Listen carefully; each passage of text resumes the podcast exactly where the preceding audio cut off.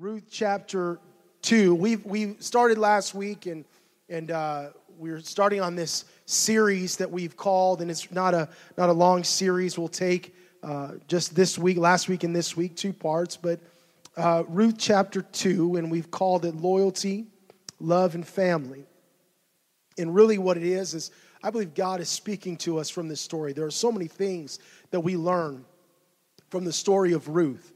As I mentioned, grace, you see mercy. One thing that's going to come out, and I wish I had more time. I could really spend a long time on this book. But one major thing that comes out is this concept of what's called the kinsman redeemer. That is to say, the family redeemer.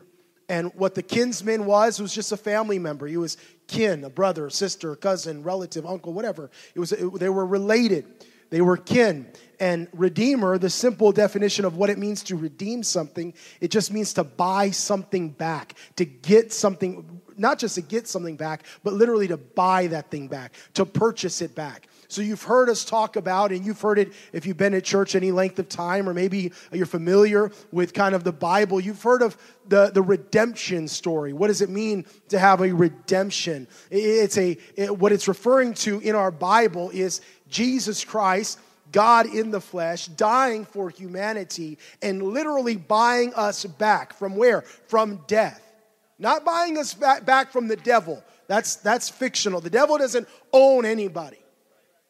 The devil can't own anybody because he's lost just like the rest of the world. Did you know that? Yeah, the Bible says that he is a defeated foe.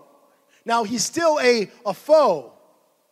He's still the enemy, but he's defeated. His fate will one day be sealed, which makes him even more dangerous.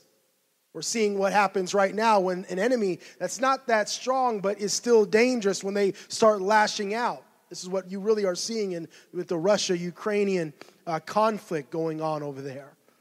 An enemy that's not very powerful, but yet can be very dangerous, kind of like a snake, you know. When you stop and think about it, a venomous snake isn't very powerful. You can control it, you can grab it, you can stomp on it. Like me, you can run away from it. It's not very strong, but it can bite, and it's got venom, so it can hurt you. And this is the way the devil is. He's not that strong. He's defeated like everybody else, but we don't mess around with it. Why? You don't mess around with sin and the world. Why? Because it can bite and it can hurt you. You don't bring it in too close to your family. Why? Because it'll hurt your family. You understand what it is. So the souls never belong to Satan. They never belong to the devil. God bought them back. When Jesus went to Calvary, he purchased our soul from what? From death. Because the Bible says the day that Adam and Eve ate of the tree of the knowledge of good and evil, the promise was that they would surely die. And from that moment, death entered the world, Paul said, that death became a part of the human condition. This is why we live for a number of years, but then ultimately we die. Why is it? Because we are suffering the effects of the fall. And so what Christ did on Calvary was to reverse the effect of sin in the world, reverse the effect of that fallen nature, reverse the effect of the power of death and destruction on the earth, and to what? Buy us back.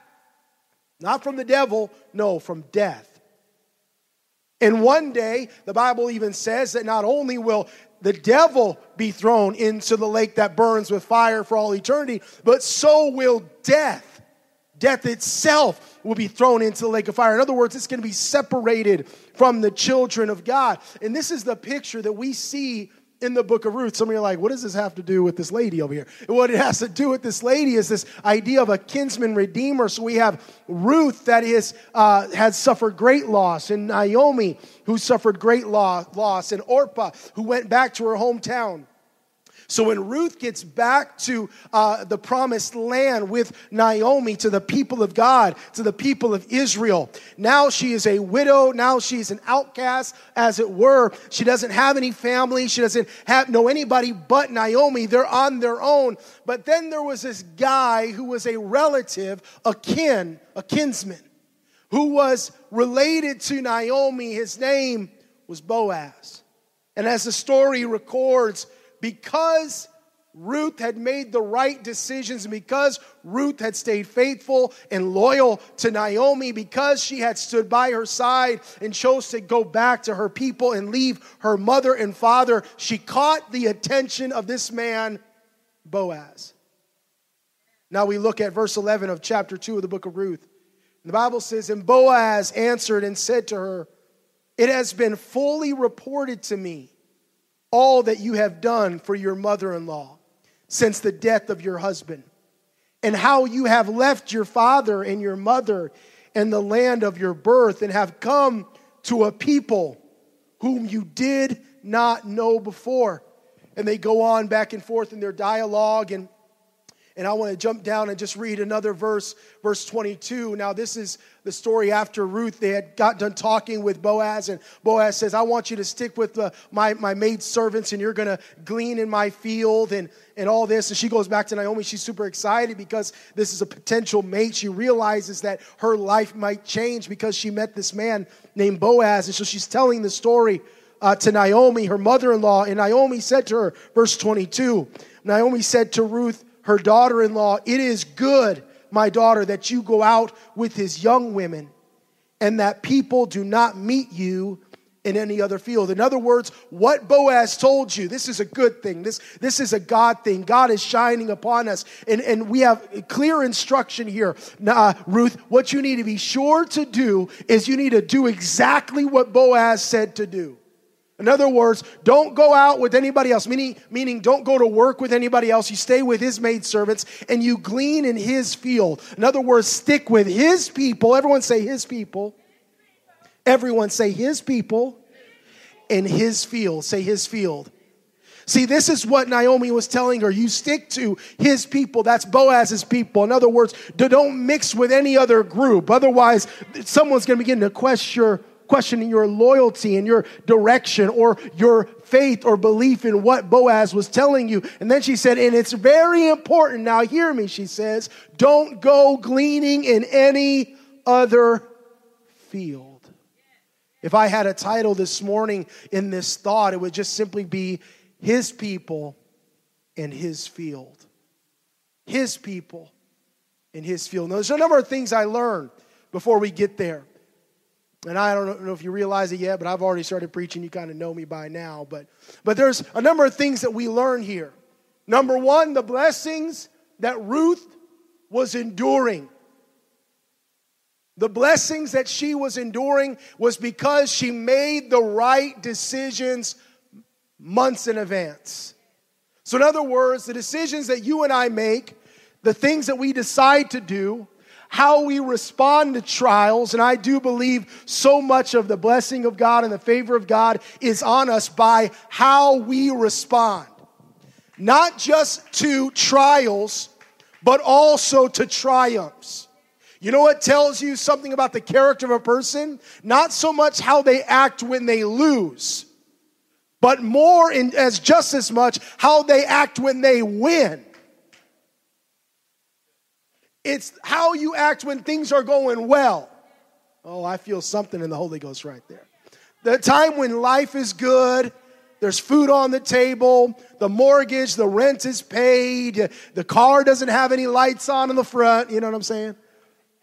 So I've driven a car, the bells are going off, you know, check engine, check something, I don't even know what that is. What is that light? Everything's going right, and nothing's going wrong, so to speak. The paychecks are coming in fine. The salary's looking good. Your retirement account's okay. Everything's going well. Even in those moments, God cares about how you respond. Why is it when we get that negative report from the doctor, or the car lights are going crazy, or money's not coming in the way? That's when it drives us to an altar. That's like the expectation. We get a notice that our body, we have a disease in our body, and we respond with, "Oh, I need to get to prayer. Something went wrong." Now, don't get me wrong. That's the right response when you're going through a trial. When you're going through a time of pain and loss and hurt, the altar is where you need to get to. And so if you're here today for the first time, let me tell you, you are in the right place. You're in a place where we believe that God changes any situation. When you bring your request and your petition to God, God can turn your marriage around, your finances around, your mind around, your emotions around. He can change your life. We believe that. But you're also a part of the church that even when things are going right, we bring our substance to God, saying, God, I recognize I am only blessed because you have been good to me. It's not my talent, not my energy, not my innovation. No, it's because you have been good. And God cares about that response too. God cares about it when it's going bad, and he cares about when it's going good. It's just like that 10th leper. Oh, I feel it in the Holy Ghost right now. The Bible says that God healed 10 different lepers, and there was only one that came back to give thanks to God for what he did in their life. The rest said, I'm out of here. I'm going home. I've been away from my family. I'm taking this good thing that I got. And you got to be careful when treating God like an ATM machine or somehow a lottery ticket that hits a winner. No. It's God's bringing and wants us to come into relationship with him. The only reason why we experience miracles, and we do experience miracles, this is a place where we believe miracles do happen, but the only reason they happen is to point people to Jesus. The Bible says the disciples went forth and what? They confirmed the word of God. That's what the Bible teaches, with many signs following them. Why did they have signs, wonders, and miracles? So that we feel better? So that we are more comfortable? So that we don't have to struggle? No, that wasn't it. It was to point people to Jesus. The signs, the wonders, the miracles were a testimony of how awesome God is. God's going to heal your body, but he's doing it so that you would have faith in him for the bigger problems and bigger situations. But how many times do we see God answer a prayer, and it's like we get this answer to prayer and then we just move on with our life, on to the next problem, on to the next situation, on to the next miracle that we need done. And our lives just turn into a, God, I want, I need. Instead of saying, God, you're awesome, thank you, your blessings, you bless me more than anything I could ever wish for or dream about. What do you preach about? I'm talking about being thankful and recognizing God in the bad times, but also in the good times. Saying, God, I thank you. And that's what I'm saying. Your response matters. How you respond to God matters in the bad and in the good. And so for Ruth, it was this. She responded to God right in the dark times and in the good times. And how she got into this place, it tells me that how you respond to God will go before you. Notice what Boaz said. He said, it has been fully reported to me.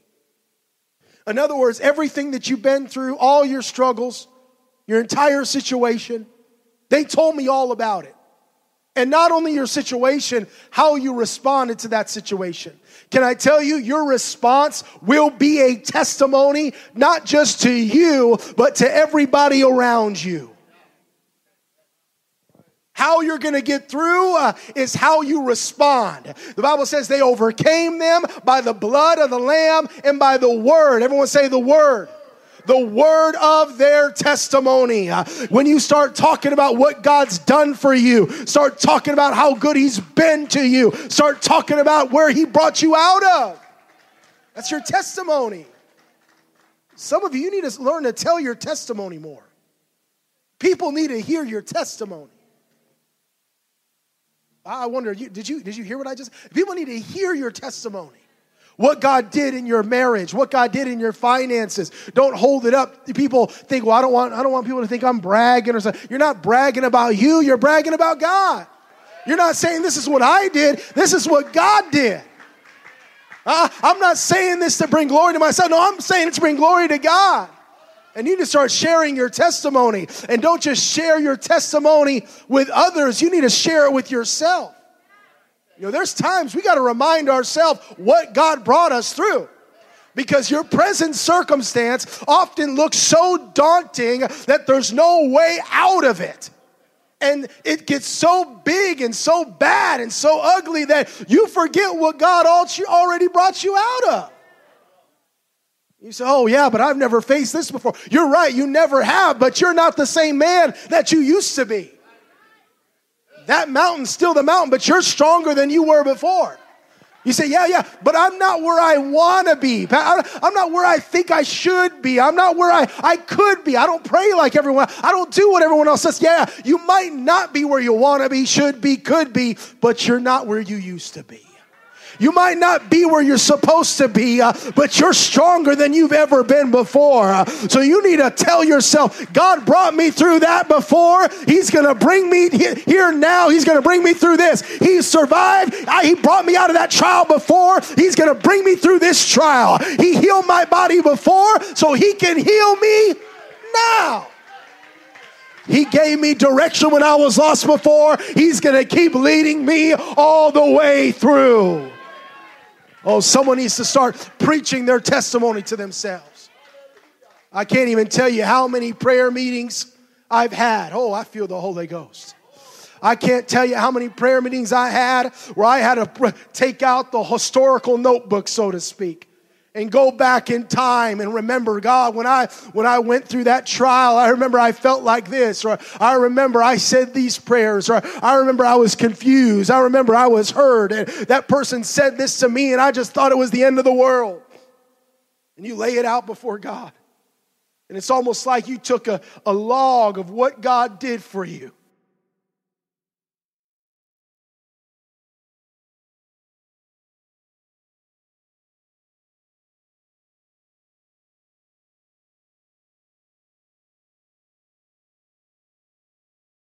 Some way. It wasn't always a check in the mail. Sometimes it was just someone saying, hey, here's $20. Hey, here's $30. Hey, and at the end of the story, somehow I had enough to get me through. It's not always that big miracle that takes you through. Sometimes it's the small steps, the little things, the small victories. Oh, I'm talking to someone today. You got to understand, God has been good to you. God's brought you a mighty long way. When we get this in our mind, when we get this in our minds, that God cares about how we respond. God cares about when we respond in faith or when we respond in fear. It impacts you going forward, and people will know. People will know that story. People will hear of your reputation and what God did for you. Her sacrifice, Ruth, her sacrifice was rewarded by a good reputation, a good name. The Bible says of a good name, Proverbs 22:1. The Bible says a good name is to be chosen rather than great riches, loving favor rather than silver and gold. Well, that is a message that should be preached all over our world. A good reputation. A good name is to be chosen rather than great riches. How many times do people sacrifice their ethic, sacrifice their integrity to make a few extra bucks? I just saw on the news the other day where all these people with the PPP loans, whatever that was, I always say that wrong. Is it whatever loan it is? They were giving out all sorts of money because of COVID. And now the government's coming out and they're starting to fine people and charge people because there was, surprisingly, a ton of fraud going on during this time. Of course there is. They're throwing money, everywhere. Of course people are going to do it. And so what do? They sacrifice their integrity. They lie. They say, oh yeah, I got a business called ABC Plumbing or whatever. Really? ABC, that's original. They didn't have it and they took millions of dollars and bought houses and did all sorts of crazy stuff. For what? For money. The Bible says a good reputation should be chosen.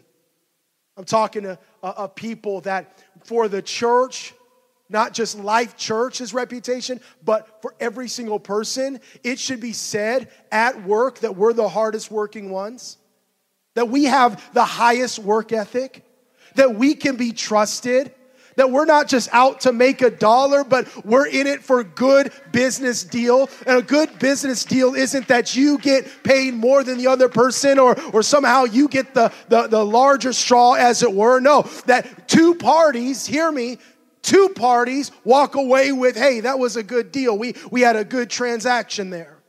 When someone does business with me, you know what I want them to think? I want them to think, man, that was fair. Or I think that was the right way it should have been. I don't want them walking away from a deal thinking, oh man, he ripped me off on that one. He didn't sell me right. He didn't represent that the right way. Why is that? Because we're the people of God. And our reputation matters. What the business world, the people that you interact with, what they think about us and you matters. All right, I'm preaching this morning, but that's all right. And I know it's a little bit of pastoring, but we got to be a people that have a good name. Why? Because it's not just our name that we're representing. We're also representing the name that's above every name. And so when people interact with us, they're going to associate us with Jesus. And I don't want anything, you hear me today, I don't want anything stopping you or anyone else from getting to Jesus.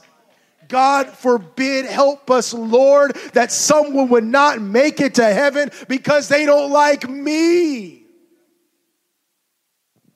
Some of us, we've never thought about that before.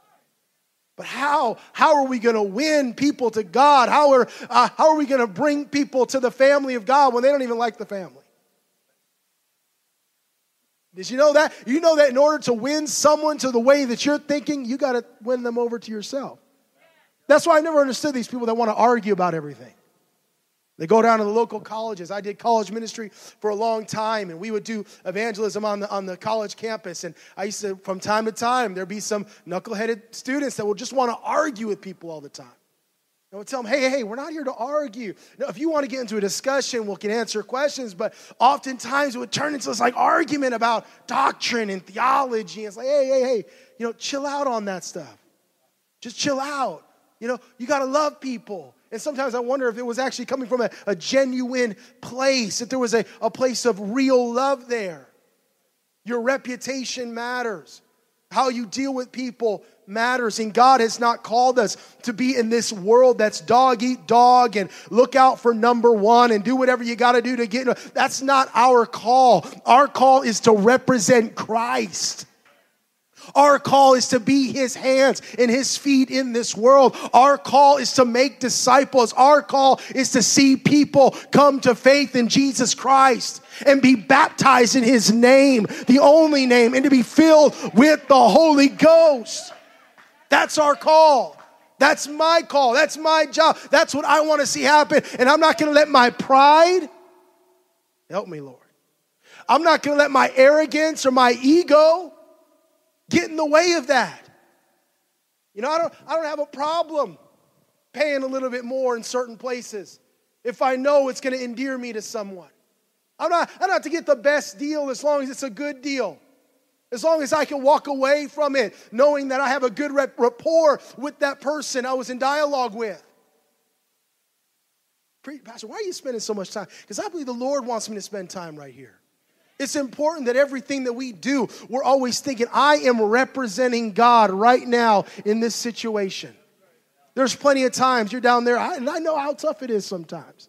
Not just in the business sense, but just down there at Walmart, you know what I mean? Sometimes keeping your Holy Ghost at Walmart is like, man, Lord, that's got to be worth something right there. I mean, you wait in line, you want to say something, you're sitting there smiling like, it's all right, sister. Take your time. It's okay. You want to say something, but you don't, you know. And I got to admit, sometimes I just haven't been as nice as I should have been. I didn't say something, but I just, I wasn't very, I could have been more talkative, you know what I mean? But you're holding it back, That matters too. How you treat people at the Walmart. How you treat people when things aren't going well. Your reputation goes before you. And for Ruth, this is exactly what happened. Her response and her reputation went before her. And we don't need to act or respond like the world. We act and respond like Christ wants us and expects us to respond. What did he do? The Bible says, as a sheep who went before her shears, the Bible says he was dumb. In other words, he closed his mouth. He knew that they were getting ready to crucify him, yet he didn't say anything. Like a sheep to a shear. In other words, he knew what was getting ready to happen. A sheep is very timid. It's very quiet. The Bible says, just like that, he didn't say anything. Didn't buck up against it. Didn't fight against it. He understood. He understood. This is my call. You say, so what's our expectation? What is it? I'm just supposed to become a sheep? I'm just supposed to not say anything? I got to say something. I got to fight back. I got to defend my what? Your pride? I got to say something. The Bible makes it very clear. He says, if someone strikes you on one cheek, you turn your other also. Bible makes it. But see, we're in a culture and a society that says, don't let people step on you. Don't let people talk to you like that. Don't let people be rude to you. You better stand up for yourself. And don't act like I don't know what's going on. I get it. We're in a society and a culture where we want our kids to be tough and we want them to be able to defend themselves. You don't let anybody just push you around. But that has to be done in the context of the gospel. There's a difference between defending yourself and seeking out revenge for yourself. There's a difference between having a disciplined approach and just flying off the handle. Are you with me this morning? I know I think I offended some of you, but that's all right. I love you, and I pray you love me too. But your reputation matters. How you respond to things matter. This is what we see here from Ruth. We don't respond like the world responds. We don't study like the world studies. We don't like the world likes. We are different. Everyone say amen. The next thing I learned from Ruth is that she was in the right place. She was exactly where she was supposed to be. A few weeks ago, I preached to you about being in the right place. Boaz only noticed her because she was doing what she was supposed to be doing. Mainly, she was at work. She was where she needed to be. You know what's so fascinating to me is that somehow work is always involved in the plan of God. Work is always attached to the plan of God. When Adam was created, one of the very first things God did and gave to Adam when he got to earth. Crazy, right? He makes him, breathes breath into him, names him. You know what he does? He gives him a job. He put him where? In the garden to keep the garden. And watch this. He gave him a job before he gave him a wife. Did you see that? So one of the first things he did, hey, some of you young adults, I'm telling you right now, you want to get married? Get a job. So I felt a revival amongst the parents. They're like, yes, yes, say that again. Am I right? One of the first things he did, he said, you're created, gave him a name, you're Adam, now you're going to be the keeper of the field. I'm giving you a job to do. You're going to keep this garden and tend to it. And then it was only after a while that he realized it's not good that man should be alone. And after he couldn't find a helper suitable for him, he creates Eve. So before he gets married, he gets a job. Work is so important. Why is it that we feel like work isn't like an option? It's a sad thing in our society, in a generation where we feel like we deserve something without doing anything, where we are expecting compensation and money and payment when we haven't yet done a thing, when we're not even doing anything. Work is a part of the God-given mandate and the God-given responsibility. That's why when you're young, you think you just want to be on vacation all the time. When you get older, you know that's not true. I was just telling someone the other day, it's like after a week of vacation, oh, I'm done. I'm like, we need to get back. Like, this ain't working right now. Let me get back to, how many of you know I'm telling the truth right now? Some of you guys are in retirement. You're looking for stuff to do. Some of you are like, man, I got to get back to work. My mom's retired. Somebody asked my mom, she's retired. I'm like, I thought you were retired. Why are you working so hard, you know? It's supposed to not work. But there's something inside of every single one of us that like we are fulfilled in God when we are working, when we're doing something for God. That's what the Bible says. Whatever, I think this is Ecclesiastes, whatever your hands find to do. Whatever your hands find to do, do it unto the Lord. Put your heart and soul into it. Work for God. God put that inside of you. And this is what Ruth was doing. You say, how do you see that? Because the Bible says that she was gleaning. This concept of gleaning was going to work for the poor. The Bible always had, in the Old Testament, they always had what we would call some sort of social security program. They would have a way to help out the destitute, the orphans, the widows, the people that were poor. And the way that they would do this in Israel, when they had fruit on the tree, whether it was some sort of, whatever fruit they have, walnuts, grapes, whatever, on the vines, whatever fruit they were growing at the time of the agriculture they had in the region, they were not allowed to pick up any of the fruit that would fall from the tree. For that, they'd have to leave for the gleaners. These were people that were the poor, the destitute, the orphans, the widows. And so people were allowed to glean in the field. So you might hear this word glean in church services a lot, because we say like we're just gleaning, or gleaning from the presence of God or something like this. What we mean is that we're picking up something from God. And this is exactly what was going on during the time of Ruth. She would go through the fields. Many women, children, they would go through the fields and then begin to glean, pick up the fruits off the ground and put them in their bushels and then bring them back. And that would be how they would survive. They would glean from whatever was on the ground. And so she would go there every single day, and that's where Boaz saw her. That's where Boaz took notice. She was working. She was putting and doing what God had put in her heart to do. She was moving. She was making progress. And can I tell you, Ruth was blessed while she was in the field. Some of us, we need to get to work, not just in the physical, but also in the spiritual and for the church. We need to be doing something for God. And when you begin to do something for God, when you begin to go after God and work for God and seek after God, that's when his blessings will find you. Well, that was one person. Thank you, sister. I got one person to agree with that. Don't expect the blessings of God when you're sitting on the sidelines. Don't expect the blessings of God when you're just watching the old paint dry. No, if you want the blessings and favor of God, you need to get to work in your kingdom. I quoted it earlier. Whatever your hand finds to do, do it with your might. For there is no work or device or knowledge or wisdom in the grave where you are going. Whatever your hands find to do. You say, well, what am I going to do for God? Well, what can I do? Whatever. What does that word mean anyway? Whatever. Turn to your neighbor and tell him whatever. So what can I do for God? Turn to your neighbor and tell him again, whatever. Just do something. Do something.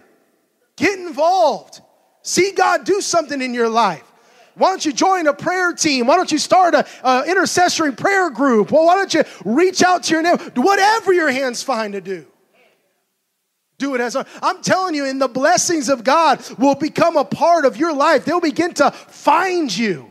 Someone that does work for God, they can't hide from the opportunity and the blessings of God. You want God to step into your life? I have advice for you. Get involved in his kingdom. Get involved in his work and see what God will do for you. There are so many, but you'll be in a place where you'll have to step back and say, okay, I can't do anymore. I can't take on anymore. The blessings will just begin to come in your life. But do not expect the blessings of God if you're not busy doing the work of God. It mattered that Ruth was at work. I'm almost done. I'm moving quickly here.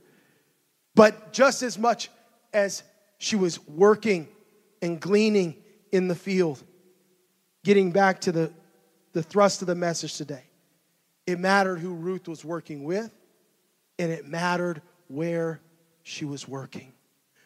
Again, Naomi said, be sure, it's very important that you stay close to his people. In other words, that you work around the people that are in his circle. Don't be associated. Don't Don't get out of line. Don't go in another place. You stick there. Why? Because if you stick there, then Boaz is, in this case, Boaz will take notice of that. His blessing will be on you. His favor is going to be on you. But if you go other places, he's going to assume that you're moving off and moving out. And so you need to stick with his people. And it's very important, Naomi says, and it's very important that you do not glean in anyone else's field, but you stay faithful to that field. Why? Because if she thought that somehow, if Boaz thought rather that Ruth was going somewhere else, he would say, well, I guess she's going somewhere else and someone else can redeem her and someone else, she's moved on.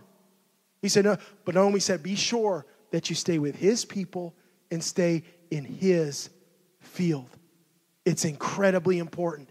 And I believe God today is telling the very same thing to us. What matters is that we are in his field with his people, that you stay close to his church, that you walk with his people, that you stay in the field that he called you to be in, that you stay in the field that he called you to be a part of.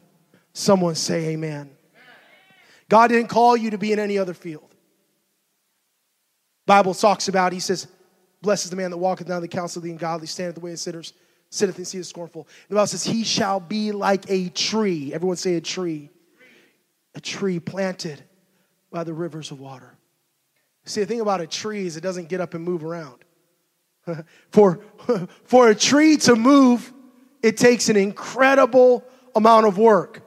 You got to dig out around. You got to uproot it. You got to be sure to keep it fed with enough soil. The risk of killing that tree is great. It's very high. The safest thing you can do for the tree, we got some water coming down over here. Praise God, we're almost out of here. Don't worry about it. Don't worry about it. We're out of here. I think you can have it all. Yeah. Did I say we're moving next week? We're moving next week, 2 o'clock. Praise God. I'm almost done. The music can come. Let me just say this to you right now because it's incredibly important. And I'm not going to stand underneath those, just in case. To move a tree, Brother Donnie, you're in gardening. You've done that landscaping.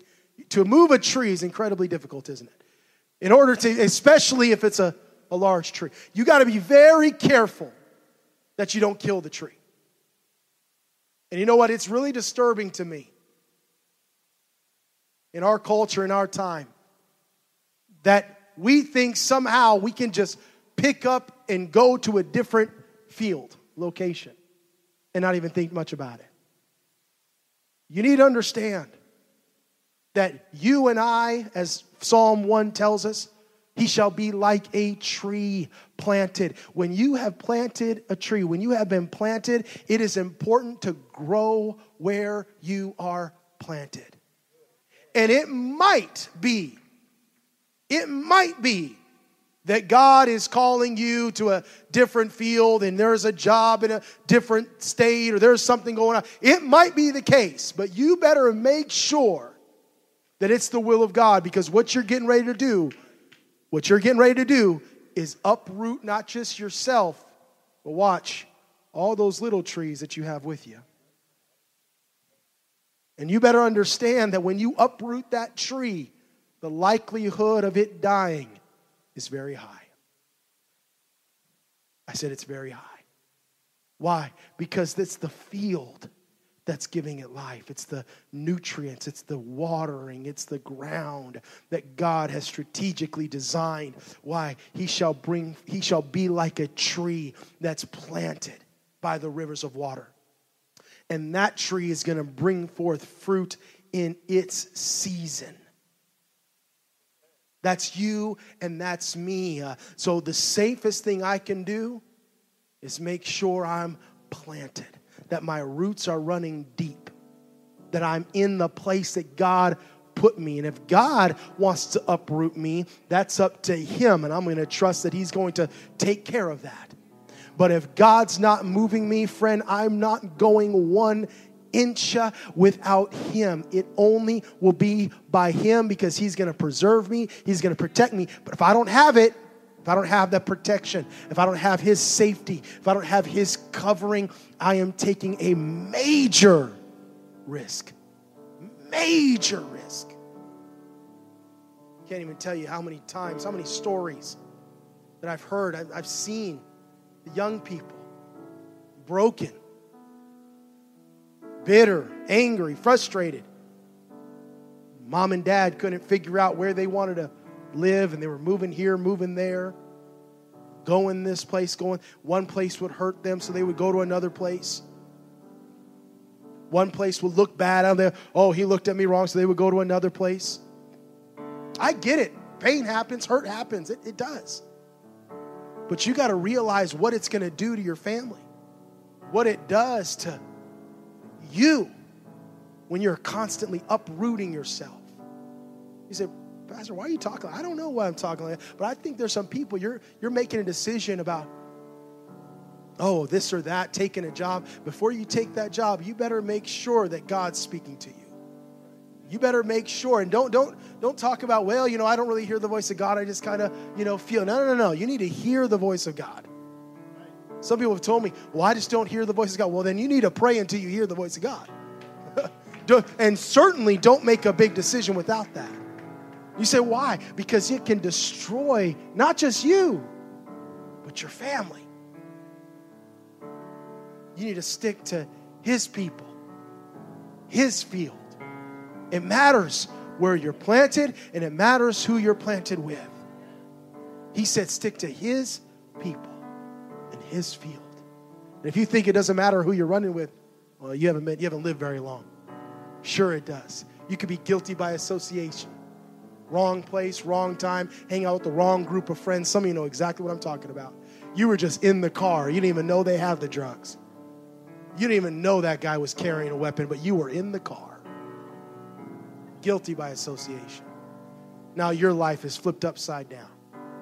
Oh, it matters who you're with, but it also matters where you're planted. Let's all stand this morning. I feel a special touch of the Holy Ghost here today. I believe God is moving us into a new season. I believe there is a fresh anointing, fresh touch on us today. I feel his spirit. I feel a very pastoral spirit today. And I feel like I'm talking to someone, a number of people. And I feel the need just to tell you. Feel the need to tell you. Make sure you can hear the voice of God, but also stay close to the people of God. Stay close to the family of God. If you've never had a family, I'm telling you today, there's a family here for you. Maybe you've had a family life that wasn't so great. Maybe you've been hurt by other family members. Maybe you just think somehow, some way, God doesn't really care about you or even know you. Can I tell you, you're in a place where we believe God knows who you are. God cares who you are. God cares about every single decision that you would ever make. He cares about your choices. He cares about your hurt. He cares about your pain. And not only does he care, but I believe God has a plan for each and every one of us. Not just that he cares about us, but he's got so much of a destiny. He's thought it through. He doesn't just know your name, he knows your tomorrow. He doesn't just know your identity, he's got your flight plan all mapped out. He knows what you could be if you surrender to him. But it takes that word right there, surrender. It takes that word to say, God, whatever you want for my life. God, whatever you want to do, wherever you want me to be, that's where I'm going to be. Wherever you want me to go, that's where I'm going to go. God, I'm surrendering. I'm letting go. Just like Ruth told Naomi. See, there's so many things here. So many, we call them types and shadows of the future church. Wherever you go, I'm going to go. Where you die, that's where I'm going to die and be buried. Your people will be my people. Your God will be my God. It's that commitment. It's that loyalty. It's that decision. that says, God, whatever you have for my life, that's what I want. God, I commit. I commit to being amongst your people, your family, the people that go by your name.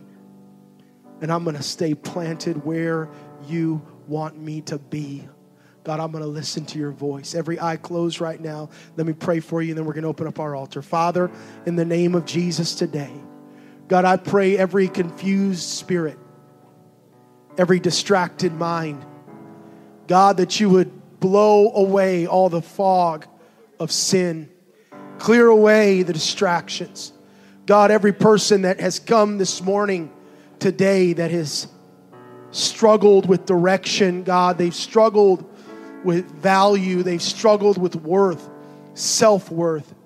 I pray, God, that you would give us a clear sound of a word in every mind and heart today, that they are loved, they are valued, that you know their name, you know the number of hairs that are on their head, that you know they're coming, that you know they're going, you know when they get up, you know when they go to sleep.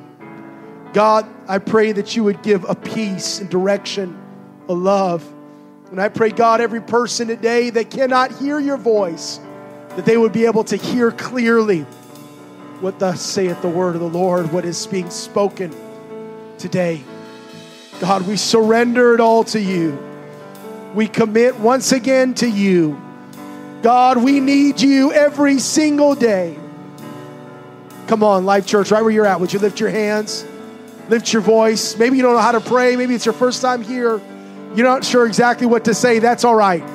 Just go ahead and lift your hands and just tell the Lord, God, I want whatever comes next.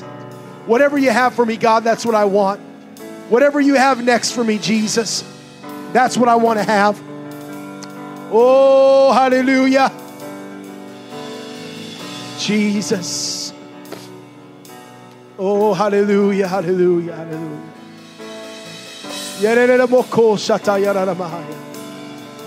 Yes, Jesus.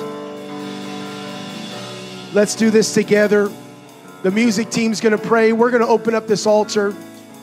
We have a group of altar workers that are here. They're going to get in place this morning. If you have never received the Holy Ghost, you've never entered into a relationship with God, you've never known him that way, I want to invite you. You can have a relationship with God starting right now, starting today, where your life can be changed forever. I'm going to invite you to the altar today. If you have something going on in your life, there's so many. I felt when I was preaching today, I was talking to a number of people this morning. I think there's a number of us that need to make a recommitment to God that says, Lord, I'm with you. I'm with your people. I'm in your field. God, whatever you want me to do, I want to get involved. There are a number that I felt in my spirit when I was preaching that you were making a commitment like, yes, I'm going to get involved. I'm going to be a part. I'm going to do it. I'm going to pick up that old mantle, that as it were, and I'm going to do work in the kingdom of God. God's calling you today to make that commitment. And so what we're going to do, I'd like you to come and pray. We're going to worship together, whatever song they have to sing. We're going to worship the Lord. I'm going to open up this altar. Which you can come and you can pray. We have a prayer team that will pray with you, help you pray. But let's just believe God for something supernatural going into this next season. How many believe God's got something special for us in this next season? There is a revival here. There is revival now. And there is a group of people that we are getting ready to see that are lost in sin, and God is getting ready to bring them in. If you want to be a part of that, I just want you to step out of the aisle, step out of your pew, come down to the front and say, God, whatever I can do, whatever you want to do, God, I want to be a part of that. God, I want to be a part of it. Maybe you're standing by someone that is new. Why don't you invite them to the front? Let's sing. Let's worship the Lord together right now as you come and you pray. Let's seek the Lord. Father, we love you today. Lord, there's nobody like you. God, I pray there be a special touch in this season. Let there be an anointing. Let there be a power on your people. God, let us receive the anointing. Let us receive the blessing. That's it. Why don't you come? That's all right. Come in closer. Come in closer. Come in closer. Take your time today. Let's let God speak to us today. Let's sing, let's sing, let's sing. Oh, hallelujah, hallelujah. That's it. Lift your hands, lift your voices. Go ahead and recommit to the Lord right now. Lord, whatever you have for us. Whatever you have for us. Hallelujah, Jesus. Hallelujah, Jesus. Whatever you have for my family. Whatever you have for my kids. Whatever you have for my future. God, I'm with you to the end. God, I'm with you to the end. I know you're with me, God. Lord, I know you're on my side. I know you're fighting my battles. I know you're never going to leave me, never going to forsake me. Oh, hallelujah, hallelujah, hallelujah. You've got a way. That's it. I can feel the Holy Ghost. There's commitments being made right now. Why don't you find someone to pray with right now? Oh, find someone to pray with. Believe with them. Oh, yes. Oh, yes. You've got a way.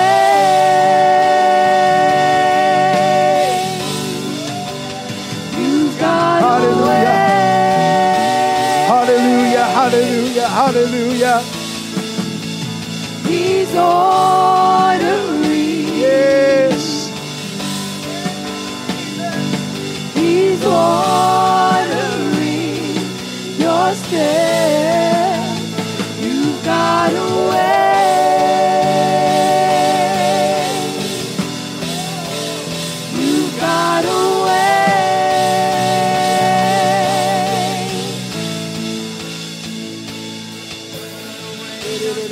I'm gonna wait on you,